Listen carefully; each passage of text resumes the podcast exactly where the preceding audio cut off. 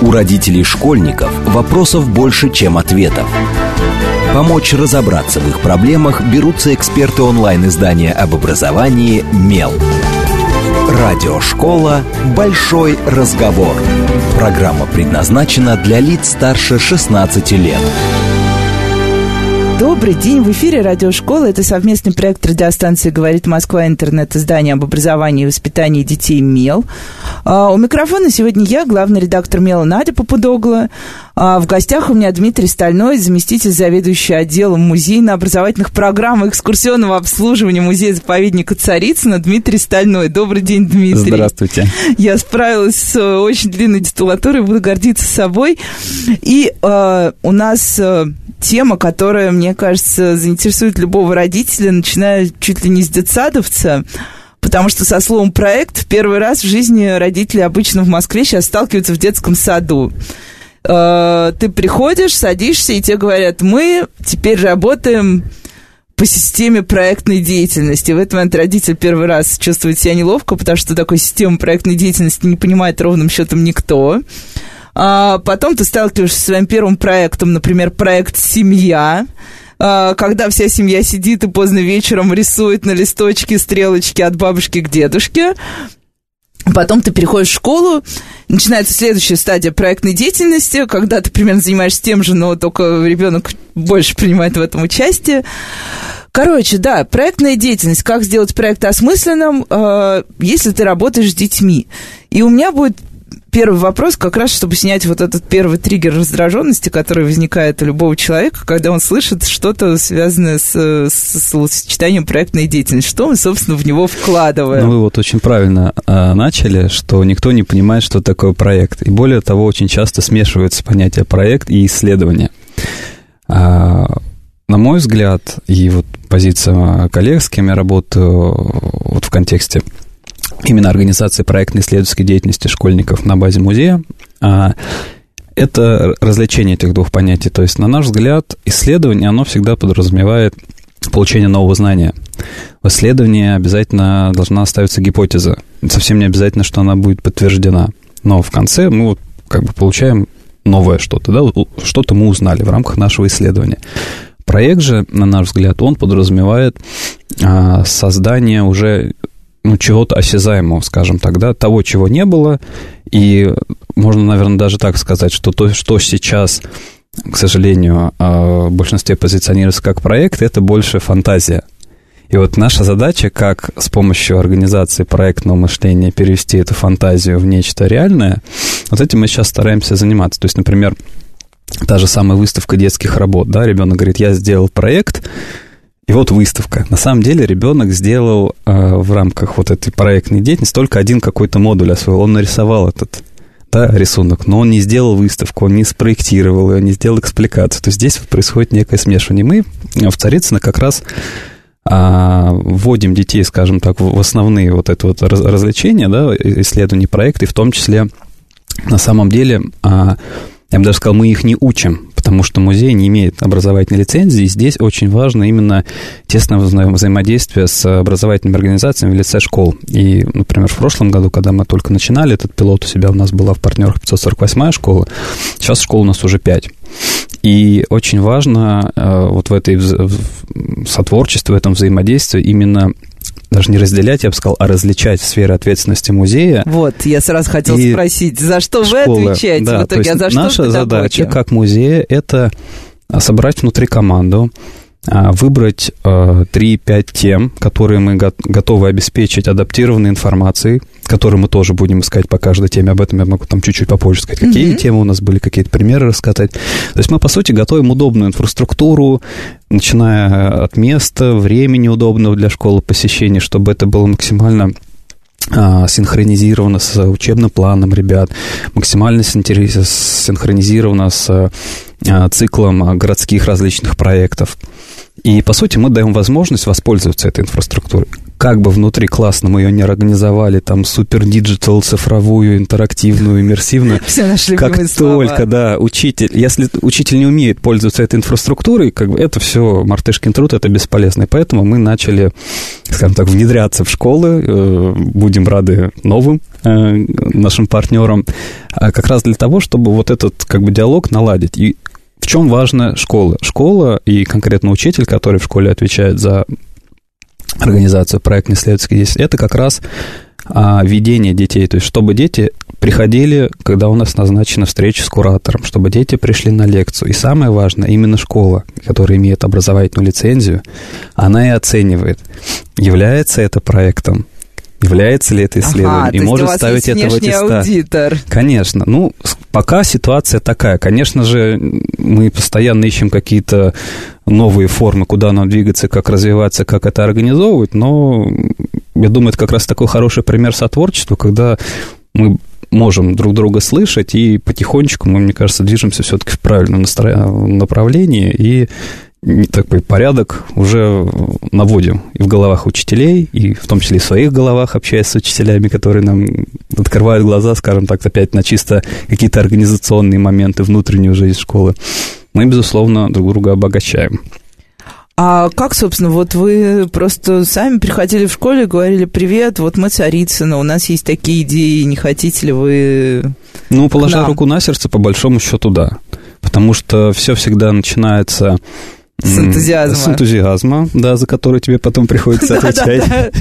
Вот, но тем не менее. А, а дальше нужно найти... Знаете, всегда, вот вне зависимости от того, что у нас, как сейчас организована система образования, всегда были учителя, которые водили детей в музеи.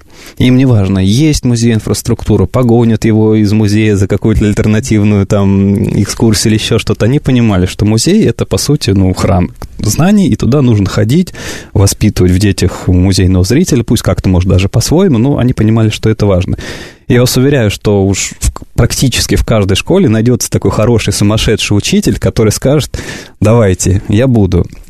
И, по сути, мы начинали с того, каждый раз я в этом убеждаюсь, что нужно под каждую идею собрать вот такое а, ядро из трех-четырех учителей, которые потом уже, вокруг которых начнут концентрироваться все остальные, заработают уже сарафанное радио, пойдет уже, естественная там поддержка там в соцсетях, в каких-то медиа, пойдут новые проекты более высокого уровня. Например, мы опять-таки, не только же со школами и с учителями, которые, ну, как бы, скажем так, в этой ситуации, как и мы, исполнители, мы всегда советуемся и принимаем во внимание мнение, например, городского методического центра города Москвы. С ними тоже советуемся, как советуемся, например, по параллельному крупному проекту общегородскому, это учебный день музея.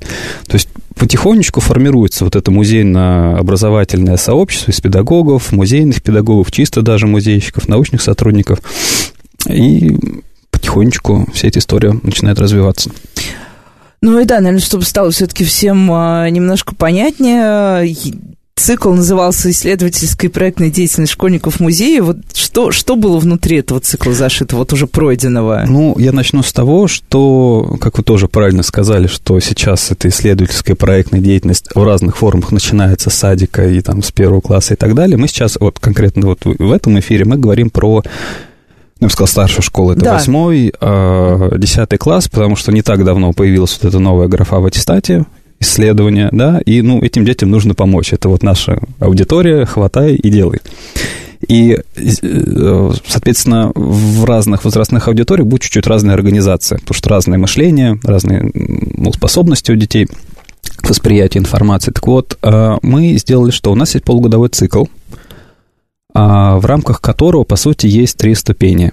А, это базовый, скажем так, в виде лекций двух. Обычно мы вводим в контекст темы. О темах сейчас тоже поговорим далее. У нас есть период, когда ребята могут самостоятельно поработать с тем, что они получили в рамках лекций, и очно-заочно пообщаться с нашими кураторами могут приехать в музей с дополнительной информацией, которую мы, естественно, заранее под каждую тему подбираем. А третий этап у нас проходит, мы называем это экспертиза работ школьников, то есть это не конференция, не какое-то там вручение наград первое, второе, третье место, потому что опять мы не оцениваем. Мы даем возможность для того, чтобы качественный материал мог лечь в основу работы. И, по сути, наши эксперты, наши э, кураторы, лекторы слушают выступления детей, смотрят на их защиту и просто дают свои рекомендации. Вот ты там распыляешься, или тебе вот нужно докрутить вот этот, наоборот, сосредоточиться на этом, а далее уже как раз э, с этой экспертизой они могут либо пойти уже на доработав своей работы, послушав, например, наши советы, пойти дальше на Московский городской конкурс проектов. И эта история у нас сейчас происходит э, второй год с начала октября как раз по начало декабря. То mm есть в декабре как раз перед самыми крупными городскими конкурсами они могут отчитаться, посоветоваться с нами и чуть-чуть доработав работу, идти дальше на любые городские, в том числе даже всероссийские истории. А, темы. Темы. Вот выделю, наверное, самые такие основные, которые мы отработали. Назову три. А, первая тема – это образовательные игры в музее у нас была сегодня. Еще одна тема была – это представление экспоната в экспозиции. И еще одна тема, она очень интересная, она связана как раз а, с памятниками культурного наследия и их современным, скажем так, использованием, приспособления. То есть если вот рассмотреть по этапам, которые раньше озвучил лекции, самостоятельная работа, экспертиза, например, в рамках вот работы с памятниками, то есть детям вообще объясняется, что такое предмет культурного наследия, его вот эти вот юризмы, которые все не да, любят. Но сложные. не понимая вот эту базу, у нас дети ну, скажем так, будут э, думать, что они могут прийти в какую-нибудь руину, быстренько ну, ее отшпаклевать, забить да. в нее гвоздь и так далее, как бы все. То есть очень важно понимать, что ты работы с объектом культурного наследия, имеешь некоторые сразу ограничения, когда он появляется статус. Еще очень важно, чтобы мы хотели, чтобы дети учились делать, это как раз приобретение а, через общение вот со специалистом, который представит а, объекты культурного, ну, потенциальные а, объекты, да, на охрану. Это как раз элементы профессионализма его работы. То есть, как мне заполнить заявку, то есть, чтобы я когда стану постарше, знаю, что у меня в деревне стоит какой-то супер красивый дом резной, чтобы я знал, как его сохранить, как физически мне вот взять бумажку, что на ней написать и куда отнести. Ну, то есть вполне себе прикладное знание. Да, то есть и вот это самое важное, это как раз к вопросу осмысленности. То есть это не то, что вот какой-то прожект, какая-то мечта, я нафантазировал, она мечта осталась. Ты как бы понимаешь, чего ты хочешь добиться, и ты понимаешь, какие шаги тебе с точки зрения профессионализма нужно сделать. И в идеале, если ты еще не добиваешься да, результата по каким-то причинам, ты можешь сделать саморефлексию, или мы поможем ее сделать, для того, чтобы ты понял, где ты неправильно что сделал, и что тебе нужно сделать, чтобы эту историю продолжить. Про, например, игры в музее здесь важно, скажем так, а тоже чему учит эта игра. То есть и чем она в итоге становится? То есть она может стать, например, дополнительным пособием по изучению там, 18 века в школе. Она может стать игрой, которую готовят старшие школьники для младших. Ну или вариантом даже экскурсии. В той... Или вариантом даже экскурсии. И самое важное, что опять эта игра в музее. Ребенок начинает, что самое важное, на мой взгляд, сейчас немножко происходит такое смешение, типа в пространстве. У нас парк может стать музеем, а музей может... Ну, мы являемся частично, да, парком, у нас есть парковая территория, ну, словом, библиотеку можно перевести в зал, то есть происходит некое такое, на мой взгляд, размывание вот этих границ, на мой взгляд, вот сугубо мое мнение, это, наверное, мне не очень нравится. И как раз самое важное, чтобы ребенок понимал, а чем игра в музее какие у него есть особенности Отличается от, от игры парка, в парк, библиотеки. библиотеки и так далее. Это как раз к вопросу воспитания, скажем так, идеального музейного зрителя. То есть ребенок начинает различать эти пространства, по-своему их ценить, понимать, как с ними работать. А, вот, это про игры в музее. Ну а про экспонат, то есть у нас были такие полевые, скажем, занятия, ребята выходили на выставки, они могли сделать, были проекты как вот целые выставки, да, ребенок у нас пришел, например, на выставку декоративного прикладного искусства, называется «Искусство большого стиля», и там есть, а, например, там скульптура «Мать-Земля», вот наши экспозиционеры рассказали, как они работали, опять, да, вот некие элементы профессиональной деятельности, что нужно, чтобы вот это сделать. А ребенок выбирает один экспонат, и вокруг него в совершенно другом контексте, в совершенно другом понимании разрабатывают целую концепцию, которая, например, уже связана с экологией. Угу. То есть, что землю нужно беречь, что это вот наша мать, что вот эта вот скульптура мать земля, и выстраивают вокруг него дизайн и так далее, но при этом опять это не фантазия, он читает площадь, он э, думает там над актуальностью этой проблемы, защищает, и он может посчитать там какое количество человек на эту выставку придет, то есть такое более как раз прикладное значение. И как раз моя, скажем так, голубая мечта, я надеюсь, она в ближайшее время тоже осуществится, что рано или поздно а, вот эти детские выставочные проекты, конечно же, не в полном формате, но какой-то кусочек будет всегда заложен в наши будущие выставки, чтобы был какой-то красный угол, где дети могут прийти и увидеть, что их труд, ну, действительно прикладной, полезный, и они... Ну, что они часть происходящего, они, часть происходящего, они просто зашли и ушли. Верно. Да, да.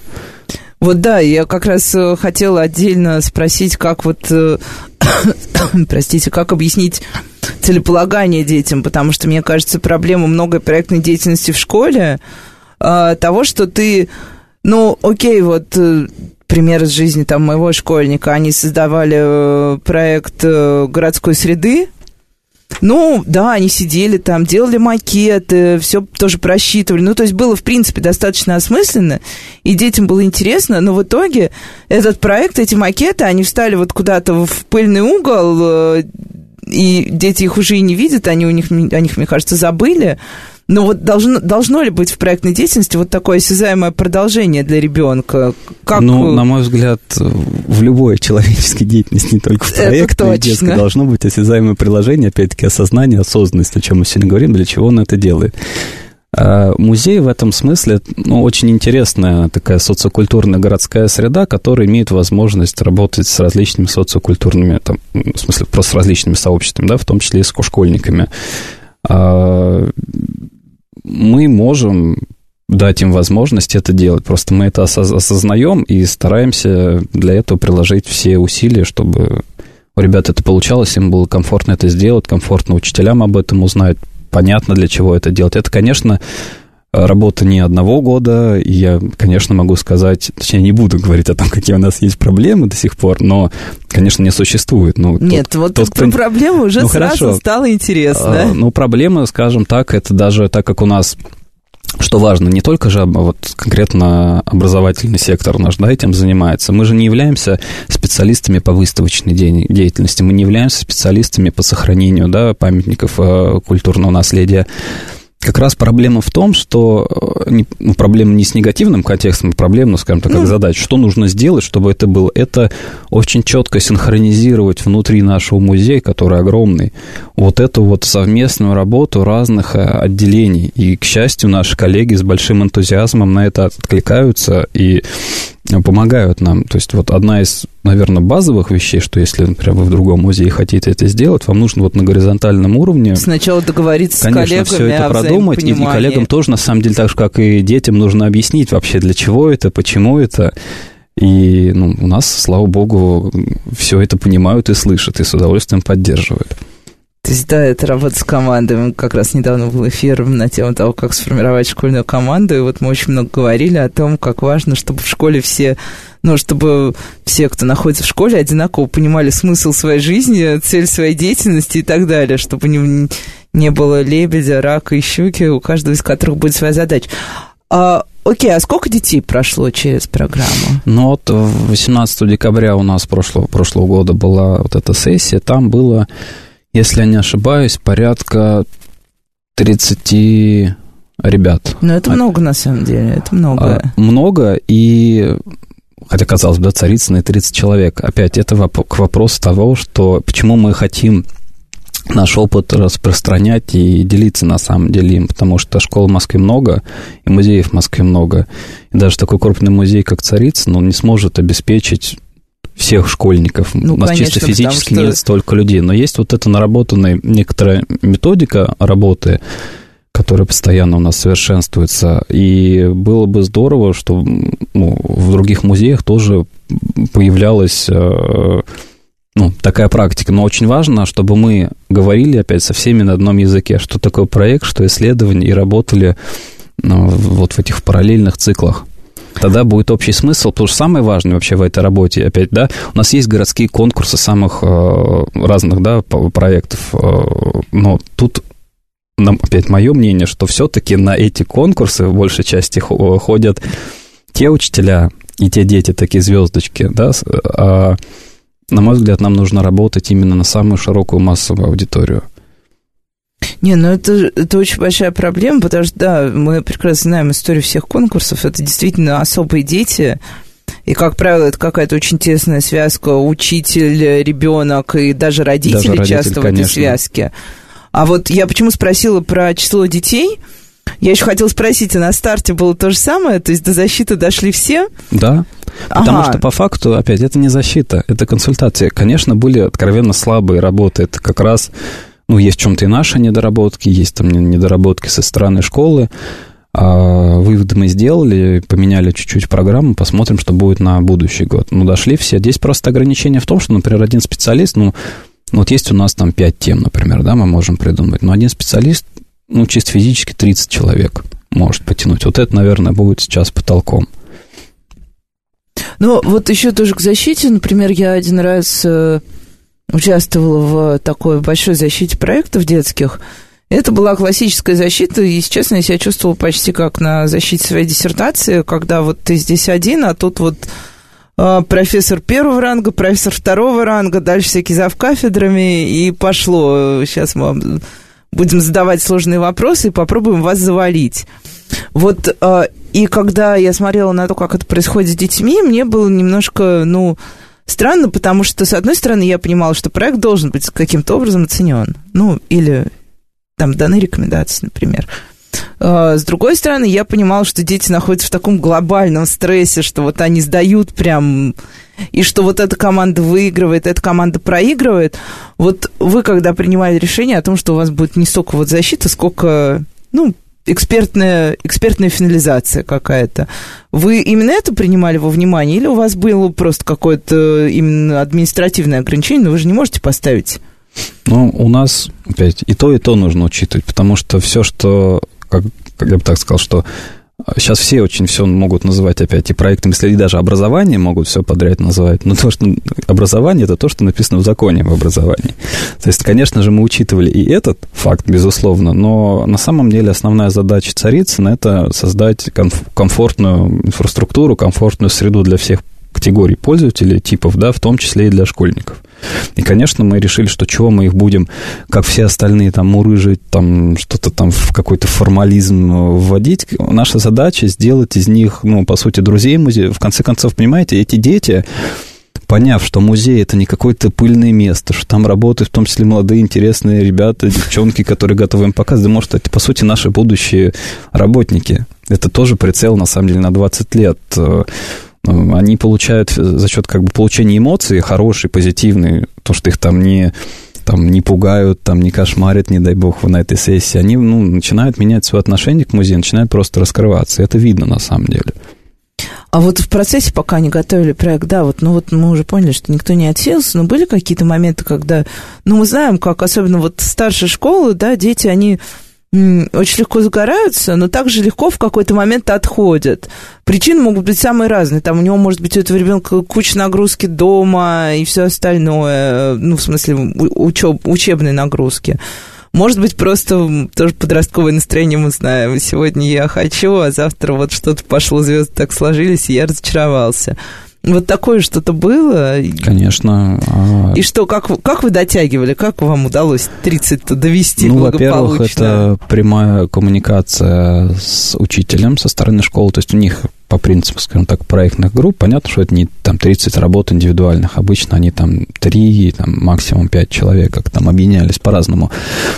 Это, во-первых, прямая постоянная связь с учителем, а во-вторых, вот пока на этом этапе мы даже практиковали съездить в школу, пообщаться, посмотреть. И, например, вот на буквально там полторы недели назад был случай, мы ездили к нашим партнерам, скажем так, в школу 1552, и они как раз э, после вот нашей экспертизы, они чуть-чуть доработали работу, и мы просто смотрим и понимаем, что вот там были девочки, которые в павильоне Миловида, изучив, исследовав ее историю, выяснили, что там действительно была чайная, нашли какие-то там фотографии там или зарисовки, и они учли, то есть там к ним было, например, замечание, что вот вы предлагаете чайную, а вы, ну, опять сделайте, сколько там столиков можно поставить, просчитайте экономическую целесообразность, все вот эти условия. И просто по факту мы видим, что вот в рамках вот этой школы там одна девочка сделала проект про краудфандингу, вторая вот по чайной, третья по этому. Мы просто понимаем, что по сути их можно вообще в один такой общий проект объединять скоро, и что они могут выступить таким единым фронтом.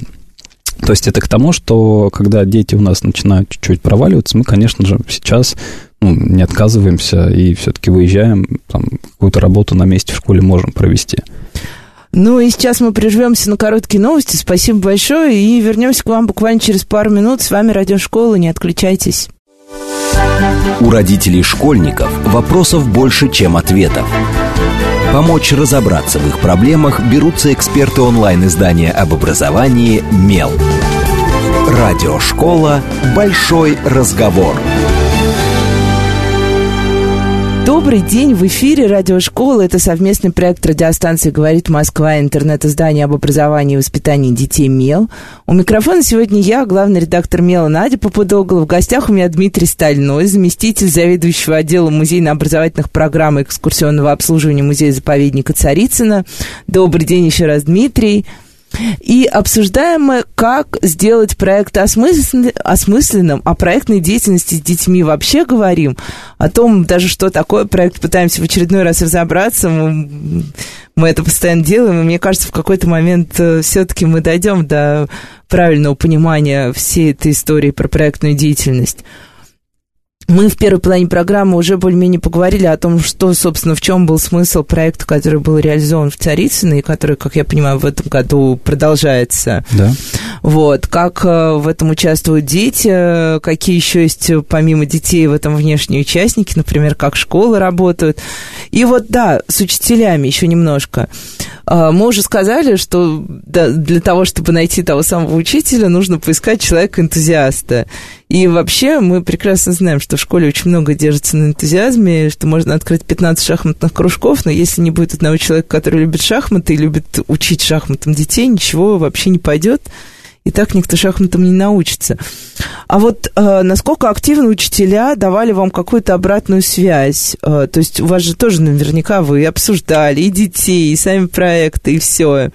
Ну, здесь была помощь, большая поддержка в части синхронизации, как вот с крупными, да, городскими циклами. То есть мы изначально не понимали, в какую дату вообще лучше сделать эту финальную сессию. Пообщавшись, мы поняли, что вот как раз нужно там, к началу декабря подготовить.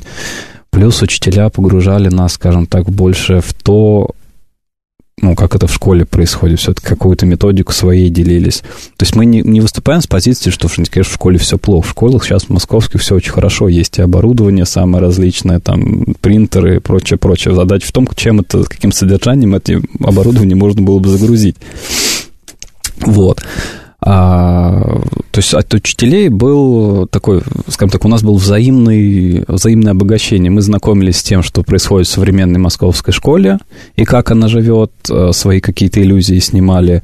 А с другой стороны, учителя потихонечку понимали, что музей это не настолько как бы закрытое место, институция, институция да, что есть, есть место и культуре участия, и что они как раз могут поучаствовать в создании как бы этой самой культуры участия в нашем музее через вот такую окошко, как проектная деятельность.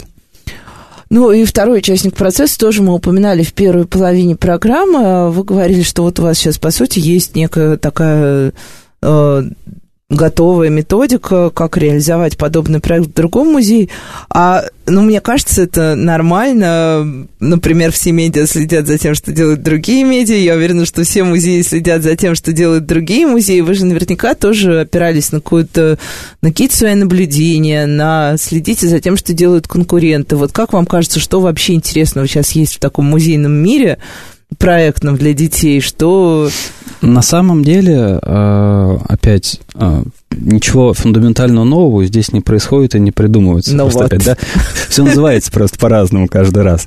А, то есть, э, вот даже те же самые лекции, да, которые мы читаем, это же не является единственно возможным и самым эффективным способом для введения в людей вот в контекст какой-то темы. То есть что-то, например, в каких-то музеях мы видим фантастические мастер-классы, не знаю, там по росписи или там какой-нибудь там кружок робототехники, который бы, ну, гораздо лучше, чем лекция, смог бы вести ребенка в контекст, ну, проблемы. И, скажем так, я подсматриваю и как бы записываю себе, беру на заметку вот да, такие формы такого шпионажа профессионального.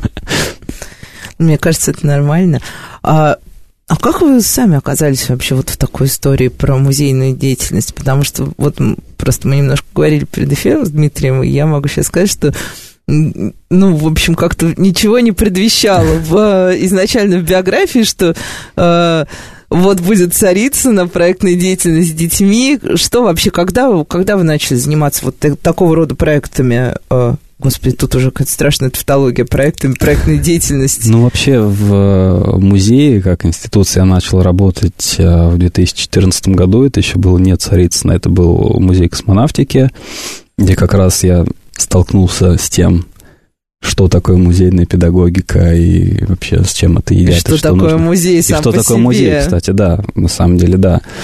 А, вы правильно сказали, ничто не предвещало беды, потому что, например, еще там лет, там, не знаю, в 25 или там, когда я выпускался из института а, я бы, если мне сказали, что я буду работать в музее, я бы очень сильно задумался что, что может привести к этому. Но я считаю, что... Причем в музей я пришел работать 23 э, октября на день своего рождения. До сих пор я считаю, что я сделал себе, наверное, самый лучший подарок в своей жизни, придя в эту среду, потому что она настолько меня обогатила и настолько...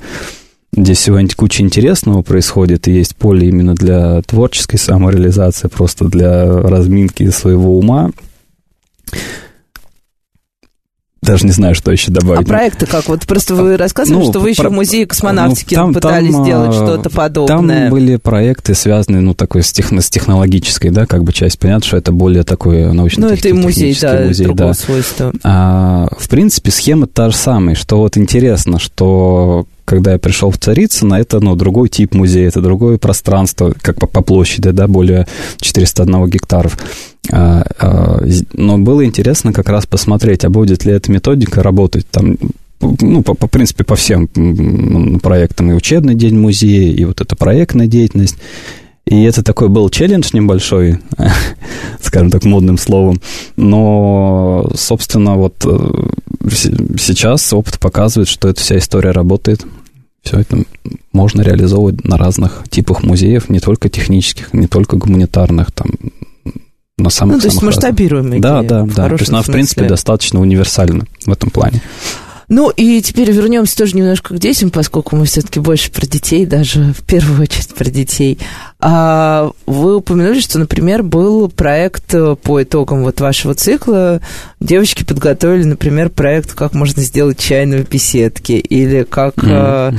А что еще, что еще предлагали? Вот как, какой был спектр, скажем так? Спектр, на самом деле, самый широкий, начиная от э, страничек... То есть, что мне нравится в Царицыно, многие думают, что вот это вот что-то ДПИ, или это там 18 век, но на самом деле сейчас мир такой, что у тебя там есть современное искусство, у тебя искусство может быть связано с робототехникой, с какой-то диджитализацией. То есть, например, у нас было двое ребят, которые на таком конструкторе приложений попробовали сделать, начали собирать приложения для там ребят младшего возраста.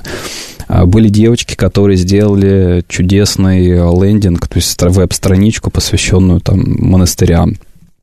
А, не совсем про Царицыно историю, но, в принципе, это тоже как раз, наоборот, был такой прецедент, который показал, что дети, которые пообщались с нашими специалистами, они, ну, вдруг там девочка решила выбрать Новодевичий монастырь. Мы как бы решили не отказывать, естественно, довели ее, и у нее одно из, э, наверное, была одна из вот ребят, которая сделал очень хороший проект, очень красивый, очень емкий, содержательный. А, были, например, выставки даже на самые разные темы. Я говорил про экологию, было там связанное с религией. То есть там брали э, фрески икон, и вот вокруг них вот эту вот тему, да, поднимали. Что он... А, была очень интересная как раз настольная игра, это про игры в музее. Это когда девочки опираясь на механики игр, изучив эти игры 18 века, сделали некую современную интерпретацию, которую Э, конечно, там чуть-чуть кривенько, косенько, но это как раз наша дальнейшая сейчас с ними работа идет. А, то есть, по сути, такая как монополия, а поле выглядит это как наша площадь, ну, площадь наша центральная дворцовая и комплекс зданий. И вот, переходя между этими зданиями, играя, там, отвечая на различные ситуации, играя вопрос, они что делают? Они осваивают территорию, они узнают историю, и это вот как раз а, то, о чем я уже ранее говорил, да, это может вполне в чем прикладное значение? Это может стать как пособием для изучения в принципе, 18 века, периода Екатерины, как в школе, изучение музея. Это может стать, в принципе, сейчас мы об этом думаем, как это сделать, и сувенирной какой-то историей. Или же, например, это может использоваться в наших детских программах, потому что у нас есть отдельное целое направление 0 плюс и 3 плюс, где вот эти темы заходят прям вообще на ура различные игровые. То есть спектр на самом деле самый-самый широкий. Ну и, конечно, были в том числе ребята пытались, насколько у них хватает сил, вот это оформление заявок угу. на подачу на статус объекта культурного наследия. А как вот происходила работа? Здесь приходили и накидывали прям темы, темы, темы, темы, а вы фильтровали, фильтровали ну, или вот объясняли? Раз, разбер... Критический момент, вот в какой момент основной по проекту? Я, я думаю так, что в конце лекции, вот по каждой теме, человек говорит, вот я, в принципе, сейчас занимаюсь вот этим, этим, этим. Да, вот прям конкретные там названия тем дает. Если вы хотите, вы прям можете их взять, я вам буду подсказывать. Но, в принципе, вот в той области, которую я вам сейчас рассказала, вы вправе выбрать свою тему. После этого у них есть где-то неделя, в течение которой мы их тормошим. А, важный момент. Да, это такой, да. А, и помогаем ребятам что-то подсказать. То есть за эту неделю они еще могут, вот начинается как раз это точно-заочное а, посещение музея. То есть они приходят, еще раз смотрят экспозиции, мы просто с ними общаемся, может быть, уточняем что-то, что у них не уложилось с лекции на месте что-то начинаем предлагать, обсуждать какие-то идеи, и дальше они начинают кристаллизоваться в некоторые темы, которые ребята уже забирают на проработку. Мы со своей стороны понимаем, там, что нам нужно еще, например, там, фонды сходить или к нашим научным сотрудникам, которые там какую-то литературу подобрали или какие-то архивные карты. Ну, и вы уже упоминали тоже, что в основном это командная работа. А, а, а почему? Вот есть же это часть все-таки командная работа.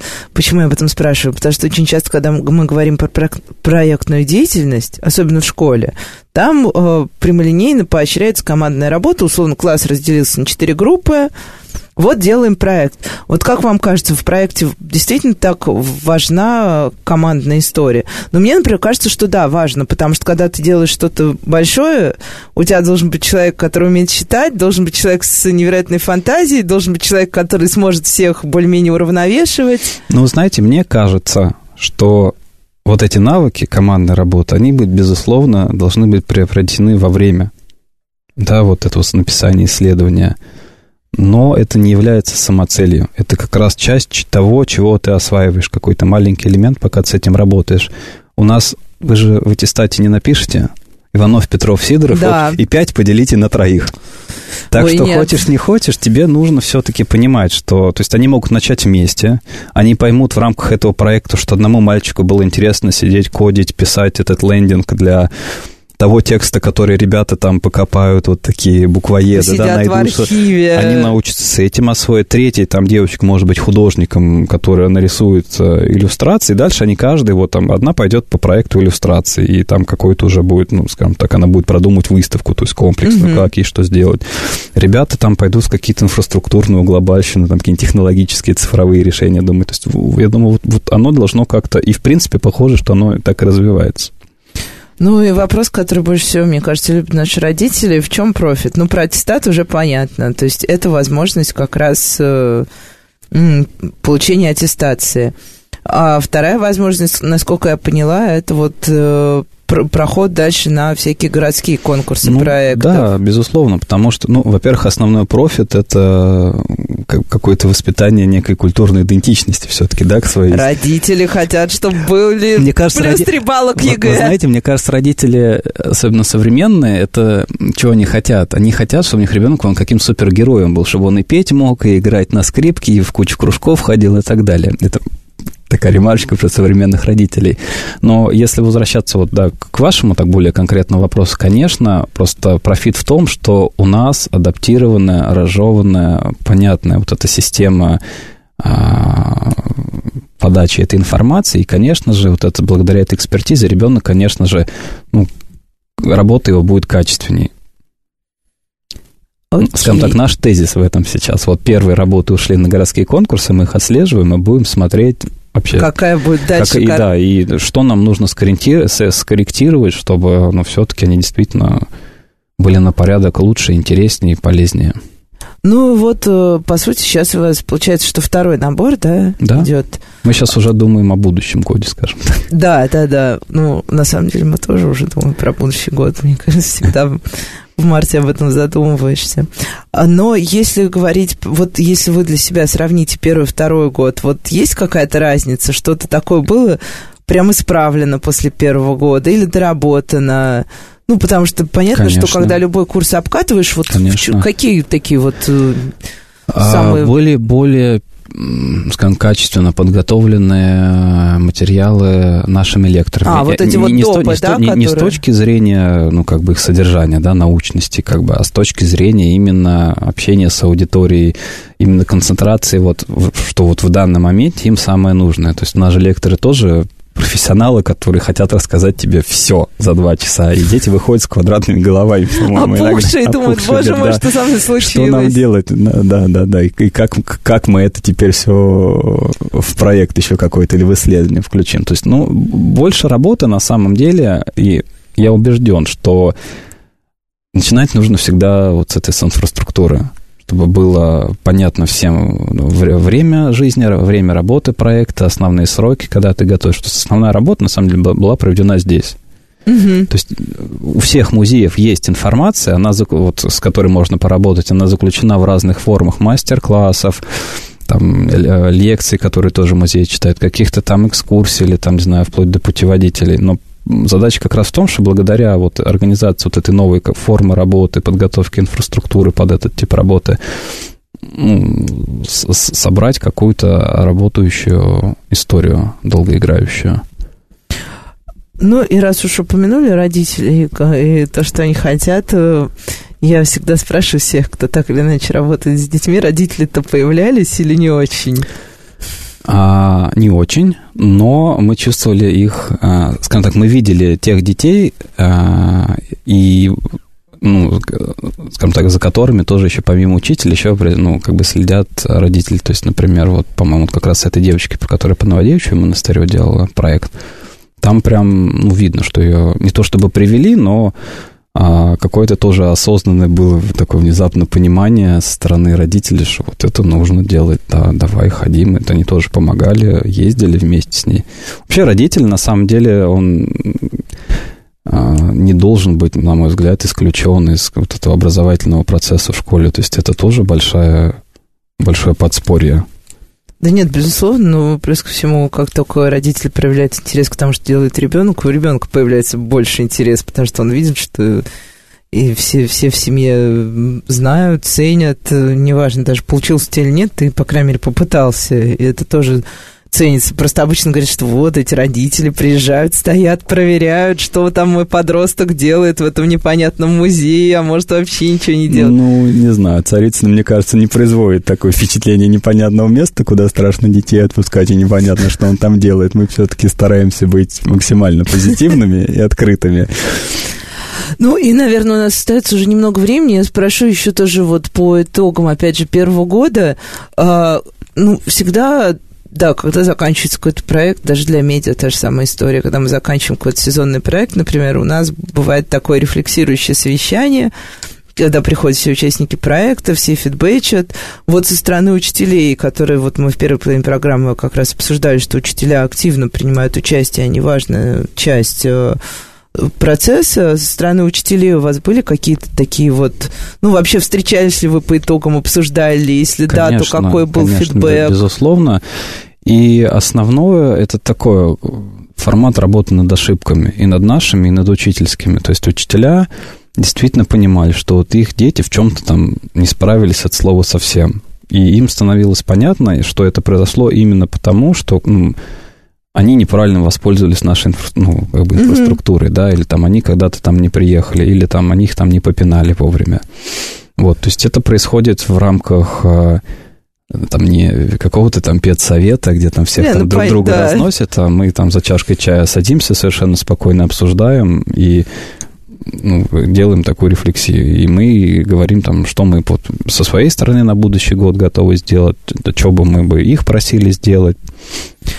А каких-то внешних, ну, хочу сказать слово аудитор, аудиторов, ну, даже не знаю.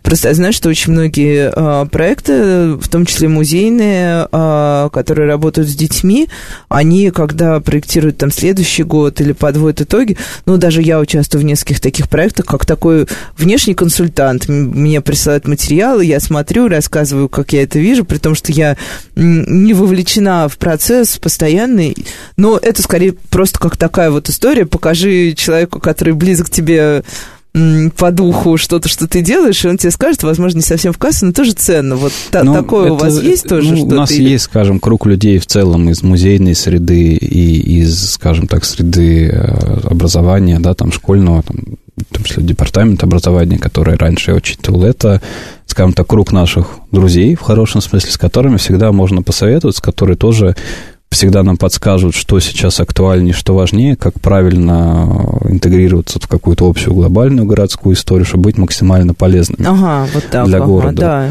Вот, но опять, к счастью, уж не знаю, так сложилось, что приглашать какого-то внешнего эксперта, который расскажет нам... Не-не-не, я именно музей... в качестве дружеского совета. В качестве дружеского, конечно, это, безусловно, есть такое, без этого никуда, потому что иначе мы просто будем сидеть в нашем дворце белого света, не видеть и думать опять, что мы Ну, у вас прекрасный дворец, зато... Спасибо. А, ну, это хорошо, что мы все-таки все можем общаться и все можем обсуждать то, что с нами происходит. А, но чтобы вот тоже какие-то из ваших коллег, возможно, послушав это, поняли, сколько в итоге вот человек было задействовано именно музе- из, с вашей стороны, с стороны музея. А, и как примерно распределялись роли по степени вовлеченности в Ну, а, я думаю, что в общем и целом где-то человек 12. Угу.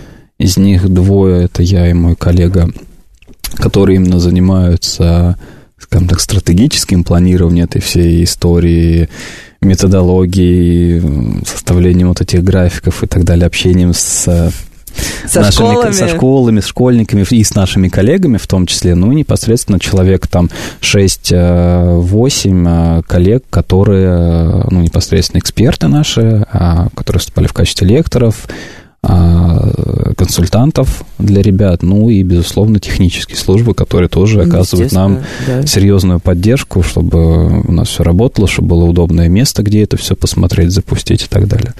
Но на будущее, конечно, мы понимаем, что масштабы бедствия, скажем так, будут только увеличиваться. Бедствие, конечно, я шучу, но чтобы дальше расти, мы понимаем, что нам, наверное, нужно будет еще какие-то ресурсы или какую-то новую, новые формы искать, потому что мы понимаем, что у нас еще помимо старшей школы есть еще и младшая. И средняя, это и средняя, все такие и разные. Понятно, в принципе, как с ними работать, я не буду сейчас этого касаться, но в целом вот, хотелось бы, конечно, это все разворачивать максимально широким фронтом в будущем. А вот тот цикл, который сейчас идет в этом году, он а, повторение предыдущего цикла или вы взяли и все изменили? Ну, в смысле, именно а, а лекции и прочее, Нет, прочее. я так скажу, что, конечно, в чем, опять, да, то, что я сейчас упомянул, что есть там младшая школа и там, да, и так mm-hmm. далее. А, есть ребята, которые с прошлого года продолжают проект. То есть в прошлом вот, году они написали. Это, это, конечно же, самое интересное. То есть, например, ребенок, который занимался выставкой условно одного экспоната и придумывал к нему этикетаж. И вот он решил сделать, что он понимает, что он не может уместить в одну табличку весь текст, или тем более добавить какой-то интерактив, какую-нибудь анимацию с этими предметами, которые мог бы дополнительно его показать, и при этом там, не быть инвазивным для существующей экспозиции, то есть нужно какой-нибудь экран вешать, да, или там, да, проектор. Да, да, да. Вот, он, например, может сделать э, огромный такой лонг-лист э, с игрой, там, с этикетажом, еще с чем-то описывающим суть этого экспоната и объясняющим, почему он здесь стоит, собственно, чем он ценен. А на будущий год он, например, может уже на базе этого сделать некоторое исследование, то есть какая форма подачи экспоната, то есть интерактивные картинки больше объявлялись, или больше текст читали, или больше аудиогид, или больше всего игра по, по этому экспонату пользовалась, да, там каким-то спросом. Он уже может какие-то дальнейшие свои выводы делать, и уже, например, понимать, что если он будет делать крупную выставку из нескольких там десятков экспонатов, то в своем этикетаже он будет использовать самые эффективные способы коммуникации с посетителем, которые вот он отработал на одном. И сколько детей перешло на второй год? все. Все. У них нет выбора. Ну, мне кажется, это отличный финал для нашей программы, если все дети хотят продолжать заниматься проектом. Вот это, мне кажется, показатель того, что с проектом ну, на самом все деле, нормально. да, здесь не то, что нет выбора, ну, с точки зрения аттестата его нет, проект должен быть сделан, но им действительно интересно, и на самом деле даже ребята, которые были, скажем так, абсолютными балбесами и стояли просто в прошлый раз на презентации, смеялись, как минимум в этом году они уже не смеялись. И с точки зрения воспитательной, это, ну, на самом деле, большой рост. И на них было приятно уже смотреть. Ну, здорово. Давайте, да, давайте больше проектов хороших и разных, и чтобы они действительно были все похожи на проекты. Спасибо, дорогие наши слушатели. С вами была Радиошкола. До встречи на следующей неделе.